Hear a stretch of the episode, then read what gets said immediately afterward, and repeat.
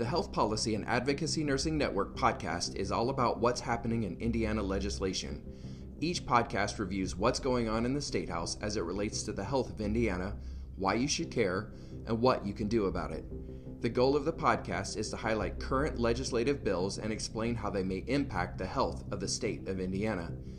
Indiana is the 41st least healthiest state, and it will take all of us working together to make Indiana healthy. There are approximately 150,000 licensed nurses in Indiana, but yet nurses have the quietest voice when it comes to healthcare advocacy. The purpose of this podcast is to raise awareness of nurses across the state and come together in one voice for a healthier Indiana.